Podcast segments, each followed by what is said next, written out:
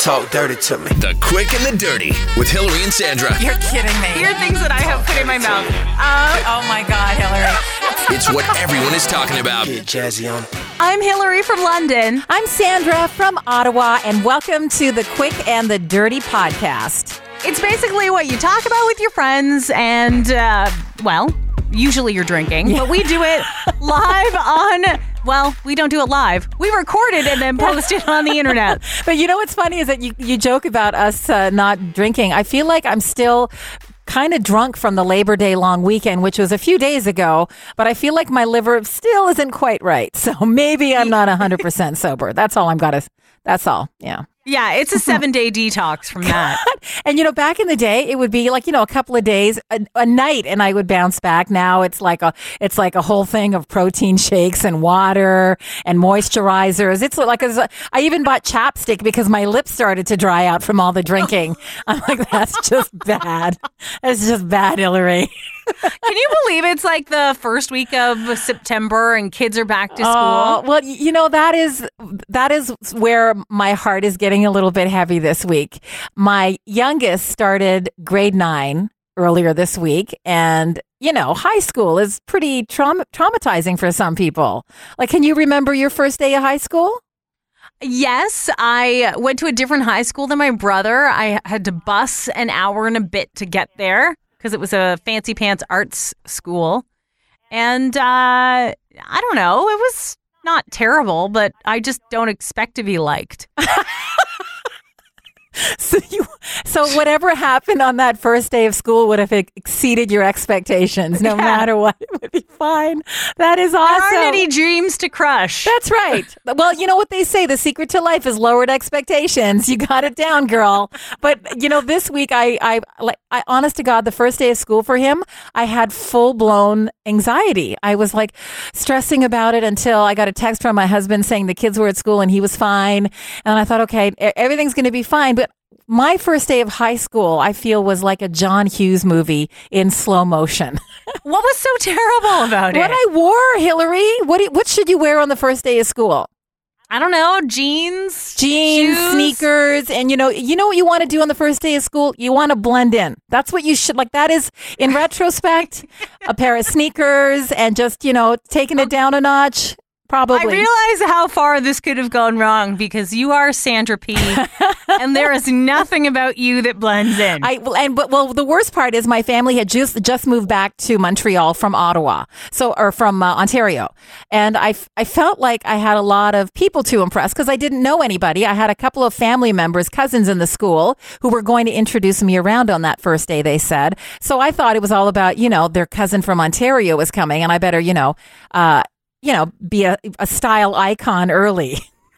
All right. So describe the outfit because I, I got to know. I, it was a pair of um, black too long slacks. You know, you know the style where the, the slacks are just a little too long because you're you're too cool to taper them. Right. Um, a over the sh- a one shouldered red um kind of a sweatshirt kind of, but okay. but very. Uh, you know when you try too hard to make it look ragged, kind of like that. okay, but like so the design, cut the neck off and then like let it hang over one shoulder. Yeah, exactly, exactly. Uh, I teased my hair as oh, high oh as it could go. I and I had long hair, so it was it and was it, terrible. Sandra is green. It was terrible. She's got dark curly hair, so it's big enough to begin with, and yeah. then you add teasing and hairspray. Did yeah. you have the big like? Because the thing in that time was like the big high like wave in the front. Yes, that's exactly what it was with like a bad bang. Like the bad bang was the thing. And you know, when you have curly, thick hair, that uh, teasing comb really has a lot to snag onto. So you got a lot to work with. the worst decision I made was two inch heels. Two inch heels. Who the fuck did I think I was on that first day? So when I Sandra Plagakis, that's who you thought you were. So when I walked down this school, the hallway, the fair, I went to the, the office, I got uh-huh. my timetable, and I started walking down the longest hallway of life. Uh, like li- literally, think The Shining for a minute. The right, longest okay. hallway of life, and all you could hear is clip, clop, clip, clop, clip, clop. And you know how the floors are in high schools? The acoustics aren't good with Slippery the lockers. too. So it's like reverberating. Is that the right word? Reverberating? Yes. Everything's, and everything's amplified now. and I'm uh, and I'm I'm seeing every single pair of eyes turn to me. like slow motion. yeah, yeah, yeah. It's like, and and you know, you can just see their eyes going, "Who the fuck is that?"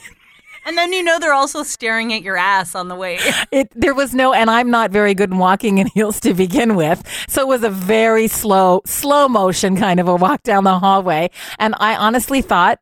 I thought I was all that in a bag of chips. I really, really did. It was only weeks later when I became friends with all these people that I was trying to impress, and everybody was comfortable that they were like, you were a fucking idiot on that first day of school. they were all very honest with me that they were all, you know, when you laugh at somebody on the first day, it was me. so that's New shoes. I, you know, so I, I hope that my son just just blended in. I don't know what he. I still haven't even asked him what he wore, but I'm sure he didn't wear his heels that day. But anyway, I feel like guys have it so much easier than girls. Oh yeah, absolutely. I mean, what do, what do they care? They wear probably their high top sneakers. Yeah, it's Pair like jeans? uniform. Everybody wears the same thing. Yeah, mine and, and it's funny because my my 14 year old honestly does wear the same thing every day. I have to remind him that things need to get washed, so it could go south for him in that department very very quickly. My big thing about back to school outfits is you always buy an outfit that's way too warm for what you need. exactly Because parents want to buy clothes that are going to last into fall. It's your new outfit that you wear like once a week. Right. So you've got layers and you've got long pants and shoes and socks and you haven't worn full shoes all summer long. And you're just melting by like second period yeah, but you look good. until your like makeup is running down like mascara back in those days. Not good. Oh, Like oh, it was no. messy. It was cheap too. Oh yeah, used to. It, oh, I remember that ba- bad The mascara. Bonnie Bell? Yeah, yeah, Yeah. yeah. Bonnie Bell mascara. Oh, we've come a long way since those Bonnie Bell days, haven't we? Ah, so funny. Yeah. So, what is your quick this week, Hilary? I, I, I feel like there's been conflict in your life. When is there not conflict in my life? Exactly. So, my boyfriend and I went to visit friends of mine in my hometown. So I say, but he thinks I'm a big dirty liar, and it is not, in fact, my hometown. So, what do you consider to be your hometown? Uh, probably the place where I spent the most time as a child. Or, or maybe the place where I have, I would consider my hometown to be Montreal, even though technically I spent my elementary years in Ontario, but I went to high school, Cégep, University of Montreal. The best memories for me were in Montreal. So maybe it's where you, maybe it's where, home is where the heart is. Maybe it's where you have the best memories. I think that that's sort of true for me. I am definitely a home is where the heart is kind of person, and I, I would consider my hometown to be Sudbury, which I didn't live in until I was in my 20s. But I have, I'm originally from Brampton. Right. And I l- don't know a single person who lives there now. Like, not a one. Because nobody stays in Brampton. Nobody's, but where are your parents? That's the bigger question. My parents, when I was in my late teens, they moved to Oakville and now they live in St. Thomas, which is about 20 minutes from London, where I live now. So That, I, that's either I don't home. have a hometown or I lived in Sudbury for eight years and I have friends that I would consider family. Like there are more people that would bail me out of jail that live in Sudbury than anywhere else. So yeah, So therefore, that's hometown. And it, I'm having this conversation with my boyfriend in the car, and he's he still lives very close to his hometown. He's from a place called Corunna. It's about 20 minutes from Sarnia. You can't tell him he's from Sarnia. He's from Corunna. Okay, all right. So, but his parents are still there, and he still has lots of ties to that community. Well, friends. His parents Okay. now live in Sarnia, but like close enough. And yeah, like he has ties. He goes there. It, it's still a place that has, you know, lots of good memories. I have no good memories of Brampton. Nothing good happens in Brampton. I don't want to remember that I came there. And he tried. He tried to convince me that I was a traitor. That I have no sense of pride in anything because I don't consider it to be my hometown. I, you know, I don't like to cross you, Hilary, but um, I don't think Sudbury's your hometown. What? Because you moved there late into your twenties. That's not your hometown. Home, your hometown is where you grew up. Where's your home? Maybe like emotionally, I grew up there. I'm still a child. It sounds like you haven't emotionally grown up yet, Hilary. That's the point. No, okay. How? Okay, I need a year count. How many years were you in Brampton for growing up? Uh, 16? Fuck's sakes, that's your hometown, Hilary. But I never go there ag- anymore. Like I don't go there. Well, you can't now. Clearly. You're done. Obviously, you're done with Brampton and you've just shit all over the town, but that is your hometown, whether you like it or not. It is. I call bullshit. Home is where the heart is. I would like consider all of my friends up north. Those are the forever friends. What if all your forever friends and like friends? when I'm there, I cried when I left. Aw, that's a sad story. Still doesn't make it your hometown. is it? What if? What if all of your friends left Sudbury and they all scattered? Is Sudbury still your hometown? It just feels like home. I can't Well, explain it. Well, you know, Like- okay, then I would like to adjust my earlier answer and say you can say Sudbury's your hometown. I mean, if that's what feels like home to you, that's your place in the world where you go in and then you get that hug that you, you know, you get that little imaginary hug you feel when you go home. Mm-hmm. It feels so good and toasty, like a little warm cup of, you know, hot chocolate. Then, yeah, then you're right. It's Okay. really the perfect place outside of having to avoid all of my exes in a small town of, you know, like a hundred and whatever people. Oh, you really slept your way through Sudbury, didn't you?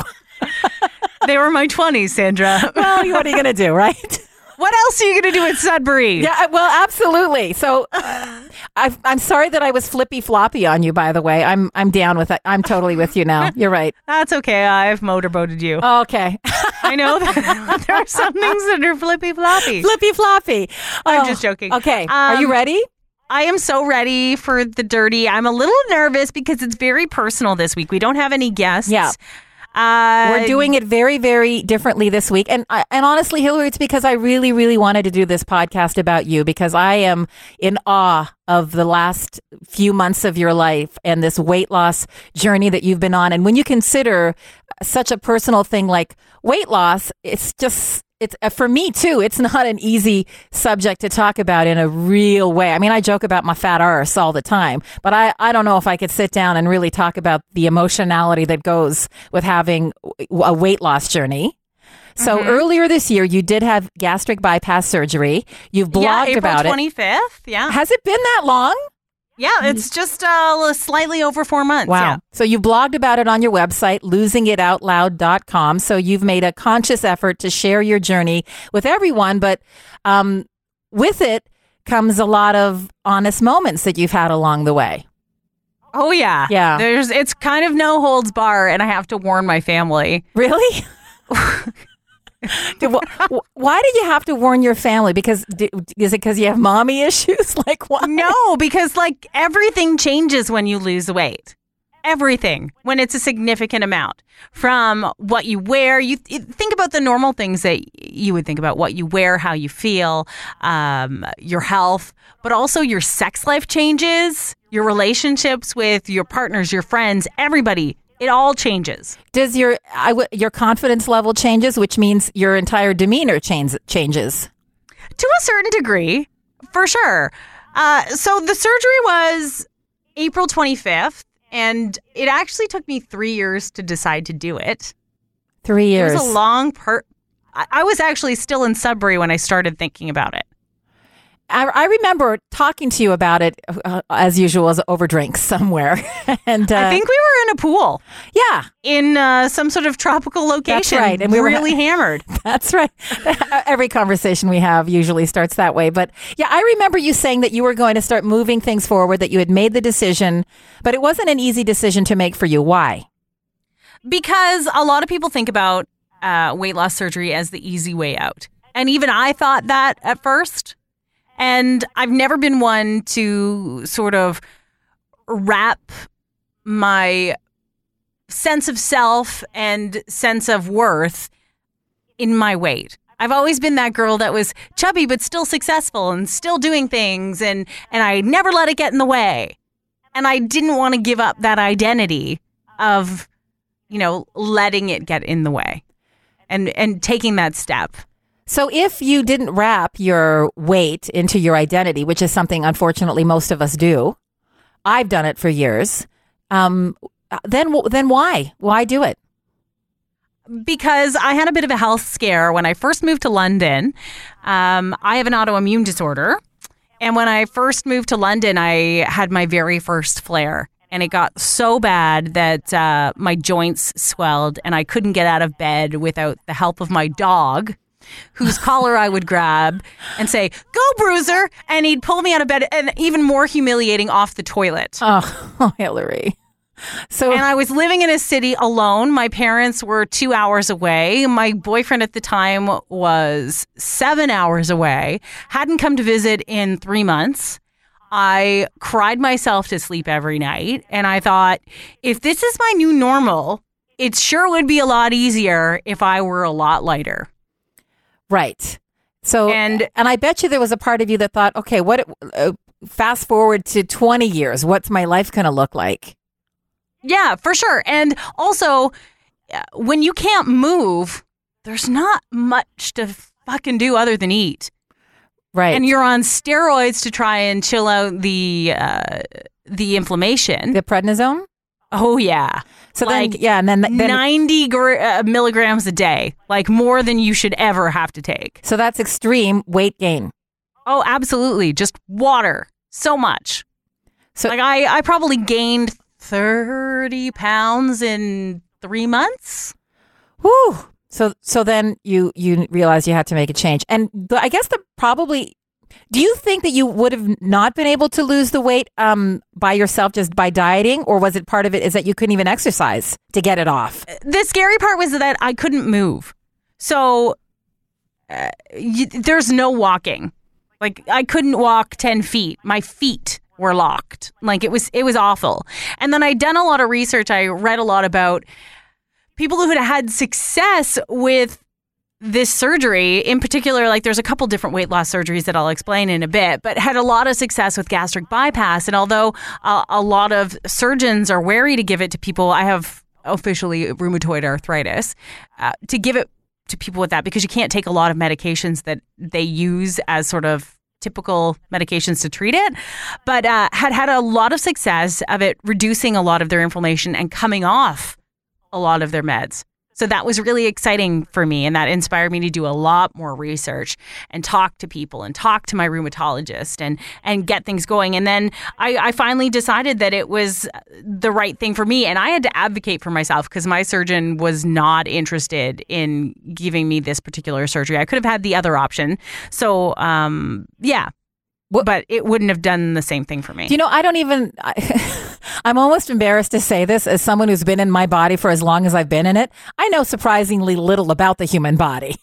I've always said that before. So I don't understand what gastric bypass is. And I don't understand what the other options are. I just, I don't understand how you do that, except I've heard it, it like there's the lap band where you basically tie up somebody's stomach so they're forced to eat less. That's what my understanding is of that. Okay, so the lap band is one that's not covered by OHIP at all.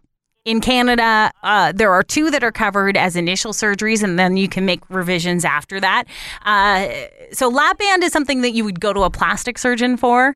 Ah, yeah. and uh, what they do is they basically take it's kind of like a rubber ring, like an inner tube that goes over your stomach, and then they fill that inner tube with saline and with less or more depending on how much they need to constrict your stomach to make you eat less.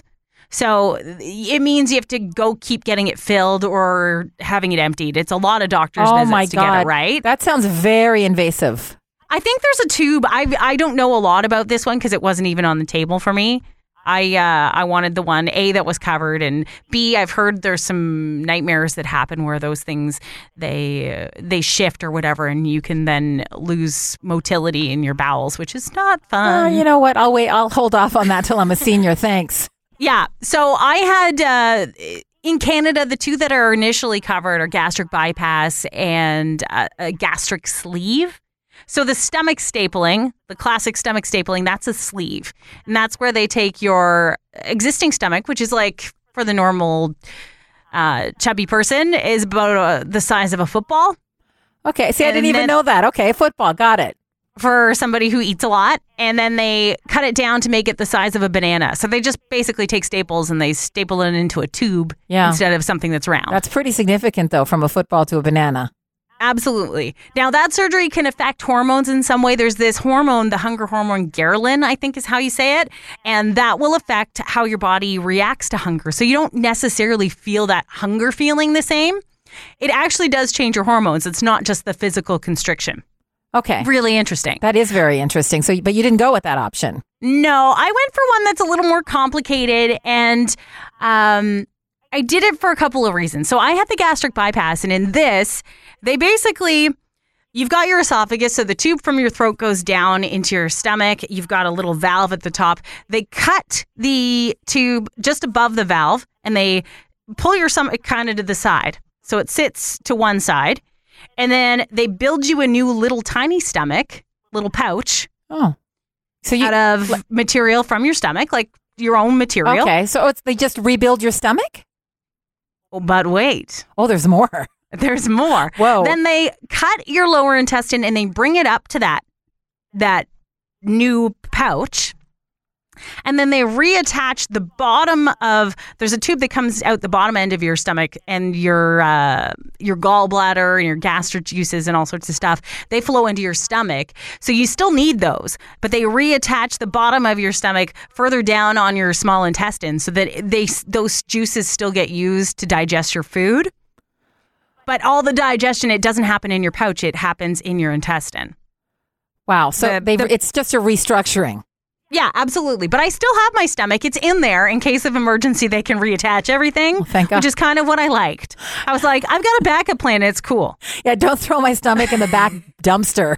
If you don't mind, I'd like to hang on to it for a little while. But you know, your life must have, from the time you went into that hospital to get that surgery, from the time that you left, everything did a giant 90 degree turn, didn't it? You, Well, it happens before. It's a year long process or more to get the surgery. You have to go through psychological evaluations. You've got to, they look at what you eat. They look at all your blood work. You've got to get a heart monitor. You've got to, they got to measure the size of your neck to see if you need a CPAP machine, which is like a sleep apnea machine. Oh, good. They do all sorts of stuff. that's what you want at night. One of those two, right? Darth Vader. This, I'm so sexy. I'm I'm amazed at how it, it's complicated, but I guess it's kind of simple. And now, in theory, I mean, I know you have to follow a really, really, really strict diet, but is is there any way to reverse it without having to do? I mean, is there any way that you could uh, start overeating and then just Oh, absolutely. gain weight again? The more you like those, those pouches, human flesh is amazing. It stretches. So Don't I just make sure that I don't eat more than like a cup of food as sitting. Is Like? I can gain weight if I eat all fat. Like I would still gain weight, but the idea is to have a balanced diet, watch what you eat. Certain things will make you throw up, which is not fun. no. Like so yeah, too much sugar, too much fat. Your stomach will uh, have its own things. Some people never eat eggs again. Some people can never have dry chicken. Like, Yeah. it, it just everybody's different. Not gonna lie, I kind of want that. If I if I knew that I would throw up if I had too much sugar, I'd eventually learn. Right, like somewhere Hey. down the road, I'd be like, I'm gonna. Uh, that's I'm, and now I'm at that age too, where if I have chocolate, it turns my stomach because I'm just getting old, and things turn your stomach. So you, know? don't even need it. Like right. but then, but then you, you know, when you're, you know, sometimes when you're a woman and you need chocolate at a certain time of the month, you can't be reasoned with either. So, you know, you just make You just yourself like sick. shit. You just, you just feel like shit all the time. So, do you feel, do you feel better? I feel great. I've been very lucky. Lots of people have a really tough time. And if you don't follow the after surgery diet, which is slow, like liquids for weeks, I can remember the first time I ate solid food after. It was like, hallelujah. like, finally, I'm chewing. It's a miracle. So, for the rest of your life, you have to follow this very strict diet. Otherwise, like you said, you could vi- get very sick, which is scary. Hmm. Are you scared? No. I thought I would be. And eventually, like, you get looser with things as you get to know your body. Yeah. Um, but I thought I would be scared, and I'm not at all. I did a ton of research. I I'm paranoid, so I'm one of those like over Googlers. Yeah. Oh, Google MD. I'm one of those too. Oh yeah, hundred percent. I have a rash But on my thigh. me. Yeah. What does it mean? I I gotta say, like, if you don't know what you're doing or what you need, you can't advocate for yourself. And uh, there are many very good doctors in this world, but they don't know you like you know you. You know, for, forget about the medical stuff for a second. What about the emotional part of this? And what about the judgy people in the world who are going to say, and they're you know there are they've said it before. Oh, you're just you can't you're just being lazy by having that surgery. Were you worried about that mentality? Hundred percent, hundred percent. We all are. Did I you- yeah. slowly like told people. You were one of the first people I told I was going to do it because you're like my personal life coach.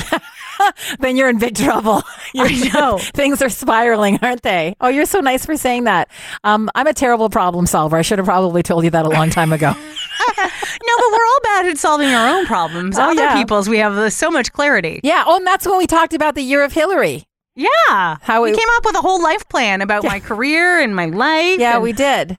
And then you Um, moved, and then things were sort of delayed for a little while, but you moved forward. That was all you. Had nothing to do with it. I was just drunk in a pool one day. You know, don't listen to me. But yeah, I, I think that's the biggest fear for a lot of people is who do I tell? And a lot Yeah. of people don't tell anyone. Like a lot of people, they let it be shameful. And I think for me, uh, part of the reason I got like this is because I've always been ashamed. I mean, I'm the a survivor of sexual abuse, and, and I think part of the reason I let myself get chubbier is that I wanted to be protected. I didn't want to be a victim. I didn't want to be uh, noticed. So you put pack on the pounds, no one will notice you. You're not cute anymore. So it was pure emotional eating. Oh, a hundred percent. And uh, I think I had a my mom was quite sick when I was young, so uh, she wasn't able to do a lot for us. We were fending for ourselves, and and it's just it happens. And I think I also have terrible genes. my my family on the female side, we are uh, we are not delicate women. We are You're Germans, right? yeah, we're meant to pull plows and trod slowly. we're hefty.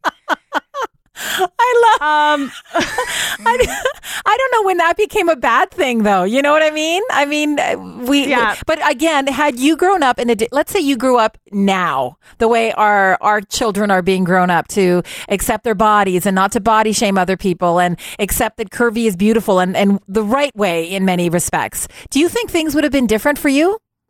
Maybe, maybe. I think that part of my relationship with food is messed up because my mother's is. And like uh, one of our generation's maybe biggest faults with parenting is that a mother's insecurities become a daughter's insecurities because Right. they hear about it all the time.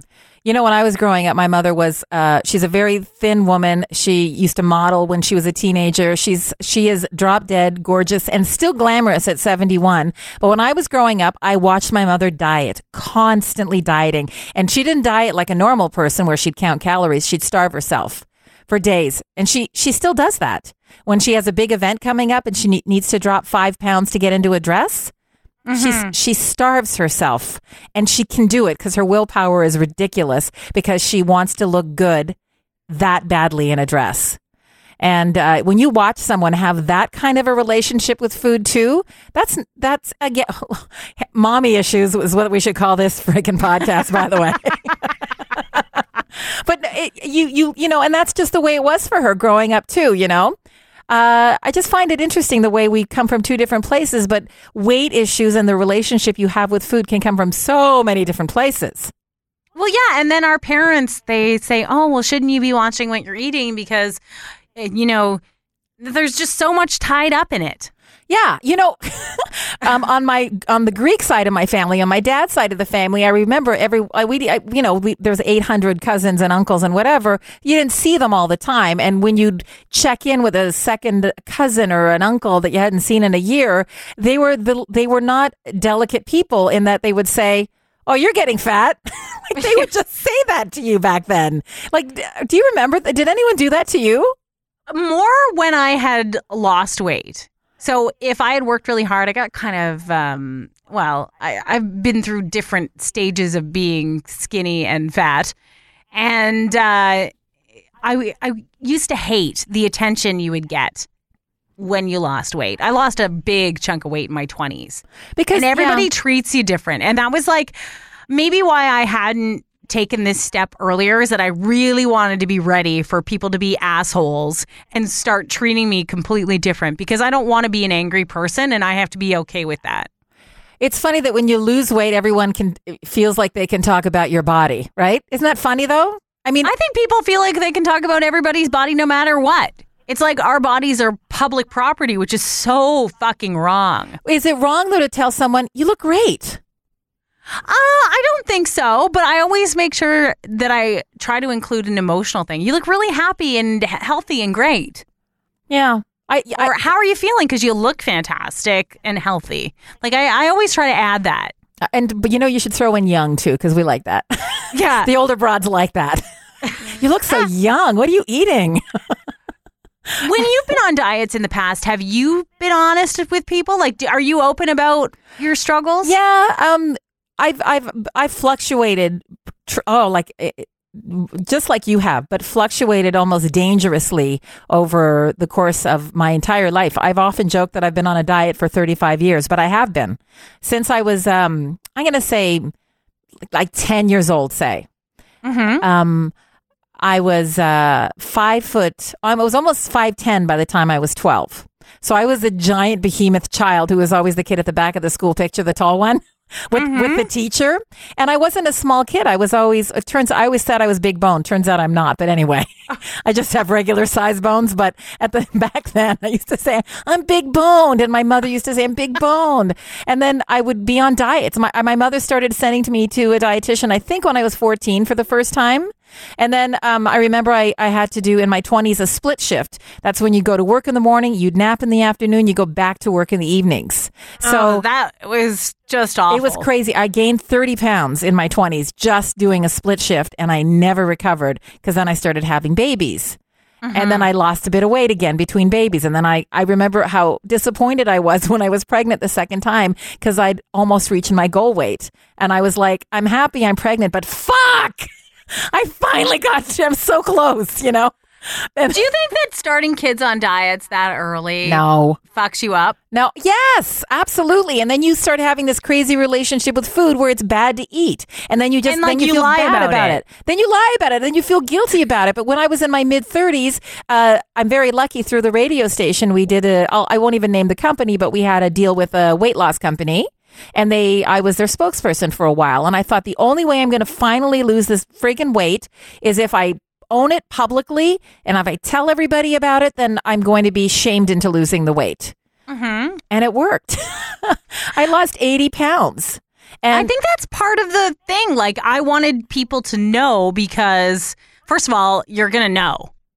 yeah, Like, if I drop a chunk of weight, it's not like it magically disappears and we pretend it never happened. yeah, just own the weight loss journey because I, most people can certainly relate to weight loss or sadly not being happy with their body in some way. That's the reality of life for most women, right? My biggest fear with uh, telling people that I was doing this surgery is that I guess as a chubby person in the media and somebody who was very happy to go out and be active and just kind of bear it all, whatever, I didn't want people to think that I had given up on believing that you could be healthy and happy and, you know, a plus size girl. Because I still believe you can be happy and healthy and plus size. I can't be overweight and healthy, like with my condition. I just can't. But you can be, you can be overweight and healthy. Uh, well, some people can. Um, you know, you can be. What's that expression? Fit fat or something like that. Yeah. Is that? Like, I honestly think it doesn't really matter as long as you're keeping an eye on your health. And then when, if and when you get a wake up call and your doctor says, you know, seriously, get it under control because it's really going to harm you, then you just got to do it. Yeah. Have Have you found that now you've lost a significant amount of weight and you're still losing? Have you found that people are treating you differently, or is it are they treating you differently because you're presenting something different to the world? I don't know that I'm presenting anything different yet because your brain is fucked. And I still look in the mirror and I don't see any changes. Are you serious? Like none. Maybe in my face a little bit. Or if I see a picture, I'm like, oh, I didn't have to spend a long time making somebody take a picture from a different angle so I don't cry. But like, I see pictures of you now because you've been doing your 30 dresses and th- you've been doing something on Instagram where you take pictures of yourself in dresses. I can I can notice you're uh, definitely on your face, so much on your face, and like to- I, I see it. I guess it's because every day It's you know, it's, it's like when you, uh, you you see someone every day, you don't notice the subtle changes, and you see yourself every day. But even when I was in my 20s, I lost uh, about 90 pounds. And even at my thinnest, I would get all this attention from guys and it would just mess with your head because I'm still the fat girl. Like, I think in my head, I'll always be the fat girl. And all of a sudden, you're not the fat girl anymore. You're the hot girl. But that, like, that's a mind Yeah. fuck in itself. Like, w- I think ladies especially get shitty to each other when someone loses weight. Whoa, who's being shitty to you, girl? No one yet, because I'm I'm still chubby. So uh, I would say I have about 130 I want to lose, and I'm down 65. Wow. Oh my God. You're down a grade two kid. if we're to put it into perspective here. That's awesome. That is so awesome. So women women are shitty because they're threatened because there's a there's a hot girl in the mix. Well, I don't even know if it's a hot girl, but this person that they just never saw as a threat before with men or their husbands or whatever else is now what we consider on I I guess it would be like an evolutionary level Yeah. a threat. If if somebody is shitty to you because you've lost weight, I, that obviously speaks to their own insecurities. And that's a Oh, yeah. that's a win for you. it's a big win for you. It is But you even notice it in like girls who want to hang out now. Like, oh, let's go for drinks because you're not embarrassing to have in our group anymore. No, that are you serious? Oh, for sure, people want to do things now. And you think the reason they didn't before was because of your size? So your friends invite you out. Uh, you're going out on a on the town with a group of girls to pick up guys. Like especially when you were I was younger and I wasn't in a relationship. They don't want like the uggo hanging out. Like if they meet a group of guys and one's got to take one for the team. Like Uh, excuse me, having an ugly friend is very, very beneficial because you look much hotter next to an ugg than you do next to a hot girl. So don't, I think you're wrong. Maybe you weren't reading that properly. don't you, like everybody knows to have the, uh, the duff, right? Yeah, and I I wanted if. I feel bad because being chubby in no way makes you ugly. It just of course you feel not. like the uggo. Well, uh, More than anything, it's all in you. It well, this is what I'm saying is that you are hypersensitive to the fact that you think everybody gives a shit about your weight. Right? Because I used to think I was hypersensitive about the fact that people were worrying about my weight. I would worry that I wasn't getting gigs in in the radio world because of the my, maybe people thought, well, you know, she's not perfect. She's not like one of those TV girls, you know. But then I thought, well, you know what? Fuck you. Fuck you. I mean, you're bringing something to the party, regardless of your size. Unless you have mm-hmm. zero personality, in which case nobody wants to hang out with you. But you don't. Look at look at what you do for. I don't. I, I don't. That I don't understand. But that also comes with age, and I'm much older than everybody probably listening right now. So as you get older, you stop. That's maybe I could admit that I maybe would have behaved that way in the past, but I, I think the older you get, the less you give a shit about those non those those things. You're just just happy that anybody still fucking wants to go out with you. That's sad. You invited me. We're friends. Yeah, I know. I know. I, I respect you so much for talking about this publicly, Hilary. I, I mean, it's not an easy journey to talk about your parents, your mother, the emotions that go with it, the people that judge you for doing it, um, the fear of doing it and, and, and continuing doing it because you never, you don't know what's going to happen. Well, yeah, the hardest part of the now that I'm on the weight loss track is that no matter how hard I try, no matter how much work and how much weight I lose, my body will never look like a tight 130 pound body, even if I get down that low. Right, 'cause you've like, got the I'll skin. always look like a sack of potatoes unless I get work done. So are you going to, are you, eh, can I even ask, is that in your plan? Well, you have to see how things sort of roll out. And I mean that by like how many rolls you have. And I don't know what my body will look like. So far, I still have my second boobs, which I like to call that roll underneath my boobs that Oh, my boyfriend sometimes grabs thinking it's my boobs, but it's not. Thanks. Um. Thanks, you shithead. well, he sometimes grabs it and uh they're still there. I mean, they're smaller, but they're still there. And then there's like the pooch that. what? What pooch? What pooch? are you- Okay, What's a pooch? so you got your like big gut or whatever. the gu- oh wait, there's a gut and there's a gunt. Well, Which no. one are we talking about here? I only have the one, but it hangs low. If it hangs low enough and it's empty enough, it will look like a gunt. That is when your your gut covers your business. And I can't say the c word even on you a know, of course, we're not going to say it on a podcast. You know what we're talking about, but you know what? There's benefits to that. Like I've always said, you go to a cocktail party, you throw some shrimp in there. you can save food for later. Ew. You just get your crackers, and you can get a oh whatever, No. whatever. Okay, so yeah, I have my gut, and it, it probably won't bounce back. All right. Skin surgery is only covered if you get a rash. I mean, I'm sure it's very easy to cause a rash. Well, I'll put some shrimp belly, in like- there right now. I'll put some, put some shrimp in there now. You'll have a terrible rash by like October. It'll be brutal. Just leave it there. The other thing is like your arms. So Yeah. they call them bat wings. Yeah. Oh, I'm very familiar with bat wings. Very Yeah. familiar. Yeah. Yeah. So I, is that a problem for you? Like big deal. I don't know that I care that much. As for like the cosmetic stuff, I'm worried I'm not going to have any boobs because they're the first things to go. So right now I am uh, four sizes different on the top than the bottom. So that's not fun. Oh, is that right? Like I, Okay. So that's tough to that's tough to dress yourself, obviously. uh, why do you think I'm doing 30 days and 30 dresses on my Instagram? Which feel free to follow at Hilary on Air.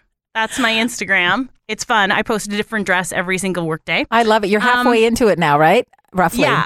Good. So like I'm still. Oh, are we gonna get into sizes? you I don't wear have to. Uh, a size 20 on my ass, 18, 20 on my ass, Yeah. and uh, I'm like a regular large, extra large on top. So, So that- that's a lot. That's well, no, that's just it, it's not a big deal. Except for I see what you're saying that it's awkward when you buy dresses, but you could you could order anything and and and have it altered. You know what I mean? Yeah, I know, but I look like a weeble. Like weebles wobble and they don't fall down. Like I'm bottom heavy. Well, you, then you're not. You should be happy. You're not going to fall down, Hilary. Weebles don't fucking fall down. The rest of us do. So there you go. You're you're. You know what it's called? Winning. I don't know. You know. You know what? Lie down on the Sandra Plagakis couch, the breakthrough couch, right now. If you want some fucking life coaching, I'll give you some right now. You're worrying. You're comparing yourself. We, and we every woman does it. We are always comparing ourselves to other women and what the society, the standard of society is. And the standard of society isn't fucking real. When you open Vogue magazine, that is not real. That is not what women look like. Most women have cellulite on their arse. Most women have bingo wings and they have flaps of skin. And that's just the way it goes as you age, especially. It, it gets worse. Brace yourself. oh, for sure. You know? I think it's just like you're putting so much work in to still not be perfect, which is kind Right. of like it's like fuck. That's really? right. The good news is that I got to ruin this body all on my own. I didn't have children do it. Good job, Hilary. I'm I got the party that went with the body. Ah. Fuck you, mothers. Like you had something beautiful come out of your vagina. Yeah, oh. And that's why your body is different. That's no, right. I just had like 8,000 cheeseburgers go in my mouth. Yeah, but you were having a good time, baby. oh, yeah, for sure. You know what? And and part of it too is weight gain, weight loss can do a real number on your body, and so be it. So, you know, for me, I've always said, and I I, I used to say that. You know when you say something and then you say, "Bitch, you're just saying it because that's a convenient lie that you're going to tell yourself right now." But I truly believe this in my uh, in my wisdom. Um, is fabulous is a state of mind. It really is, and it's not about your bingo wings, and it's not about if your thighs rub together, your thigh gap. It's it's not about that. It is a state of mind, and there's a lot of skinny bitches out there that aren't fabulous. Just saying. oh, yeah. I'm st- like, uh, clothes on, I'm a happy person. I know you are. Luckily, like, I have the sweetest boyfriend in the world, and he's amazing and awesome, and he just doesn't see the f- floppy. He doesn't somehow doesn't see the sack of potatoes. No, he sees Hilary, which is all anyone should ever see. Hilary. Yeah, it's pretty awesome. And uh, so, yeah, we have an ongoing discussion that if he ever decides my boobs aren't good enough, he's buying the new ones. But other than that, he like does not care about plastic surgery. They're not good enough. Mine haven't been good enough for 20 years. I, I've, I invest in very good bras. It's all smoke and mirrors, baby. And my other trick, maybe I'll pass this along to you if you're really not feeling great about yourself one day. Just move quickly and no one gets a good look at you. Just dart. Learn how to dart into places and you're It'll fine. help with the exercise. Yeah, there you Except go. at my like with all this empty skin, there's a lot of aftershocks and ripples. You'll sit down, but yet you're still moving. so there's like oh. you got to make sure you got the Spanx on for that. Yeah, yeah. you know, when I see you next, I'm going to motorboat you. I know you like to do it to me, Which but I'm going to do it to me? all of you, oh and I'm going to love it, and you are too. I love that. So I, I, I feel like just the best place for people. I mean, I hope this has been an educational podcast for people who've been considering it. Maybe for people to understand why why you did it, why other people might do it. And I think a- it's definitely a personal call, and Yeah. who you tell and who you share with is all on you. I would say go for it. I uh, tell people because at least then you control the narrative. yeah, You control like they can talk and natter and do whatever they want, but if you come out and you say this is what I'm doing, this is why I'm doing it, and fuck you, then screw them. Like they can't say anything. Fuck them if they can't take a joke. That's what they used. That's what everybody used to say when I was a kid. I never really understood what it meant. But your website is, I found very helpful because I've read it uh, from the beginning, losingitoutloud.com. And I feel like that's a good starting point. And would you be willing, if anybody who's listening to the podcast wanted to reach out to you personally and ask you a question? Or you tell Yeah, them, for sure. Yeah. My contact information's on my personal website, losingitoutloud.com, or you can get to me through Instagram at Hilary on Air. I post my 30 days, 30 dresses there. And uh, you can also reach me at uh, our quick and dirty Gmail. What's that? What is that? The quick and dirty at gmail.com? I should know this, but I don't. You know what? I'm going to have it in the podcast description for anybody who wants to check it out. It'll all be there so you don't have to remember. As for my personal information, don't contact me. You lie, bitch. I don't want to talk to anybody. oh, shut up. Well, thanks so much for letting me gab about all this kind of boring and super personal information. I don't think it's boring because it's about Hilary Welch, and I think you're, uh, I think you're the best, and I love that you're sharing your journey with everybody, and uh, it's just the first in many, many steps you're going to take. We'll see. Oh yes, we will. See you next week, Hilary. And don't forget to follow the Quick and the Dirty on social Instagram at Hilary on air, at Sandra Kiss 1053, Twitter at Hilary Welch, at Sandra Kiss 1053, and Facebook at Quick and Dirty Podcast. If you got a question for us, you can email us at the quick and the dirty at gmail.com.